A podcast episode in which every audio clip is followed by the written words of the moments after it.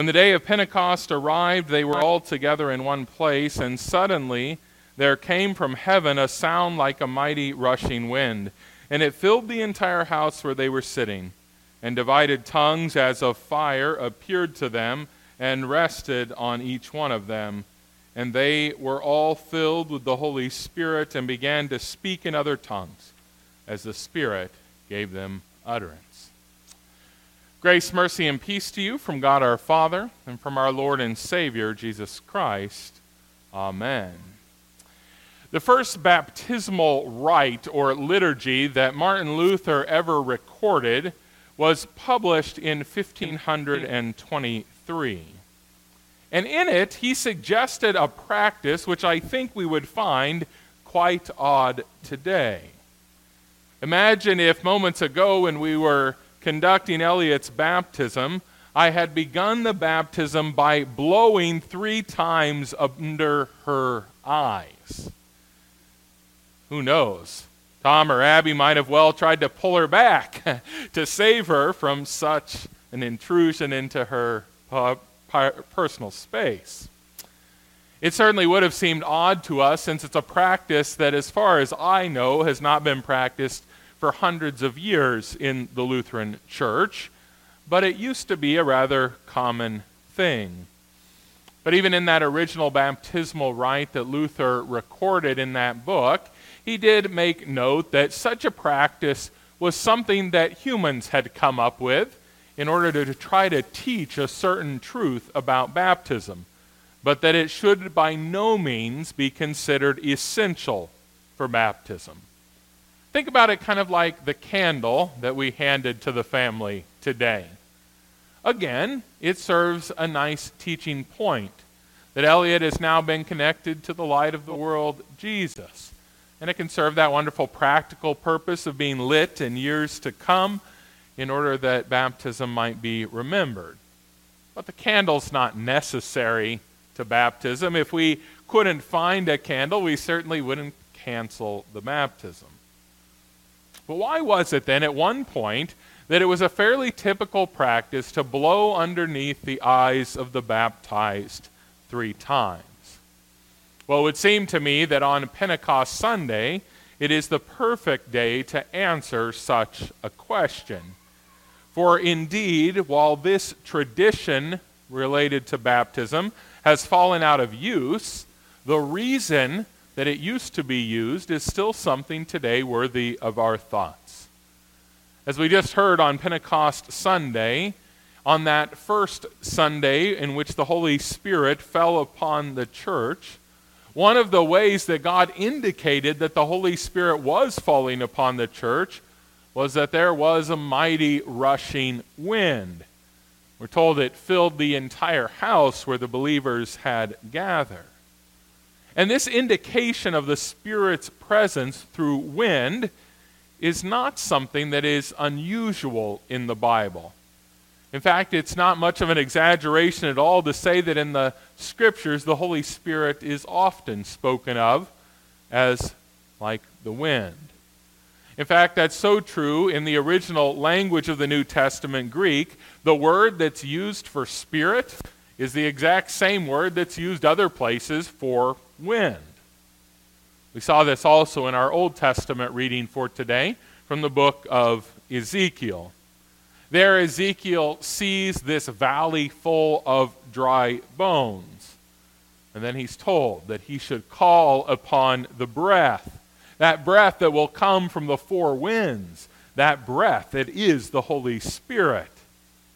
And we heard how that breath came and then filled those dry bones again with life. And let us not forget that it was just a couple weeks ago in our text that we heard how Jesus, after his resurrection, came and saw his believers, those early apostles in the upper room. When he did, we are told that he breathed out his spirit upon them in order that they might go out and share the life giving gospel with the entire world. So, yes, throughout the scriptures, this idea of breathing and wind and the Spirit, they all go together. And that is why, in the early church, someone decided that it would be appropriate and would teach people to blow on the eyes of the baptized. It would be a reminder to them that on the day of their baptism, the Spirit indeed was being received. It was being breathed out upon them. It was being blown as a wind upon them. And what is that meant to teach?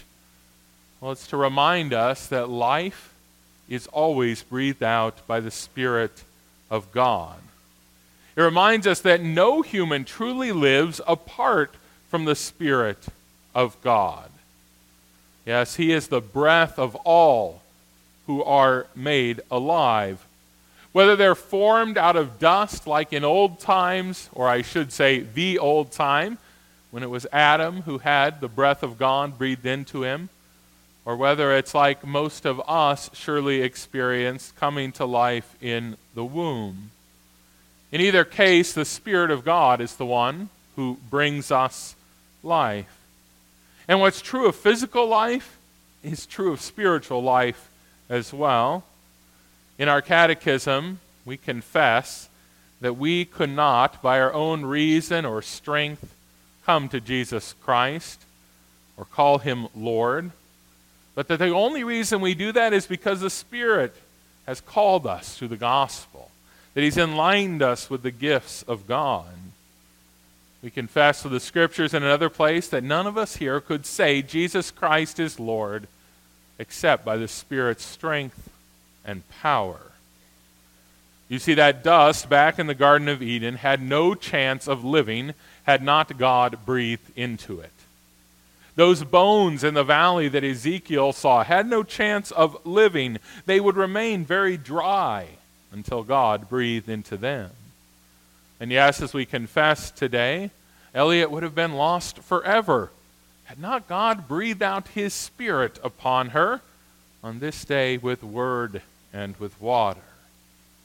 And the same goes for all of us. You see, you would not be alive with faith without the Spirit breathing upon you. Oh, sometimes we like to talk about our faith as if it is something that we do, that we should get credit for. But in the end, the Bible reminds us that our faith is ultimately no more our doing than a cool breeze that hits our forehead when the wind blows on a summer day. The Spirit comes upon us, and we believe. Yes, indeed, we do not come to Christ because our mind, out of its superior intellect, reasons that it is wise to do so. We don't come to faith because all of a sudden we muster up the courage in our hearts to do so. Instead, the Bible says it is a gift of God given through the Spirit that comes through the hearing of the Word. The Spirit is blown upon you, and you live. When we have a tiny baby at the font, it makes all of this pretty clear to us. For here it is evident that God is the one doing the work. He is the one breathing out the Spirit, He is the one giving life. No one could look forward today and think that Elliot is doing something of her own reason and strength to prove something to God. But instead, it's so evident that she is receiving from God His good gifts. Yes, what is clear here at the font today is also clear in our account from Pentecost Day as well. For you see, Pentecost Day was not a day where people gathered at the temple in order that they might do something that God might then appreciate what they had done and save them. It's not like the people that gathered for Pentecost all went out and took some sort of lesson in order that they could understand what those Galileans who would speak were saying to them, so that they could make a reasoned decision about the claims of Jesus' death and resurrection. Instead, that day the Spirit blew upon them through the words of the apostles, which they miraculously just heard in their own languages. And they came to believe. And having faith, we are told that they then were baptized. It is important for us to understand that faith and new life is the Spirit's work. For if we do not understand that, we will fall into mistakes. If we truly understand that it is the Spirit's work, it will stop us from somehow believing that we are saved because of us and not because of the Spirit's work of bringing us God's good gifts and His gospel. And that can make sure that we understand that if we wish to continue to have this life that He gave to us through the Word and through the water, well, then we should gather regularly in the church where that Spirit is promised to continue to do His work. And the other thing that this work of the Spirit can bring us comfort in is the work of telling others about our Lord Jesus. For you see, if we truly believe that it was up to us to reason someone into the faith, or to get them so excited that their heart would reach out and grasp for God, we would probably never speak at all. But that's not our job. Our job is simply to speak the word about Christ, to tell of the good news of salvation in His name. And as we do that, the Spirit blows. And the Spirit blows, and He brings faith. Yes, indeed, we must remember that we must simply speak God's word, trusting that the Spirit will do His work on others just like He did on us. If you're having any trouble today believing that the faith of Elliot and the faith of you and me is truly just the Spirit's work, well, then maybe it's you that should have someone come up and blow on your eyes three times, because perhaps it would remind you what the Word is doing right now, today, in this very place. It would remind you that the Spirit is here again today, breathing out His life upon you. He's blowing away the influence of the evil one who wants you to trust in yourself instead, he's causing you to trust in the one who died for you. So today, confess to the Lord your sins. Allow that breath of the Spirit that blows upon you to knock you to your knees in humility. Then you can confess that apart from the Spirit, you would be apart from Christ.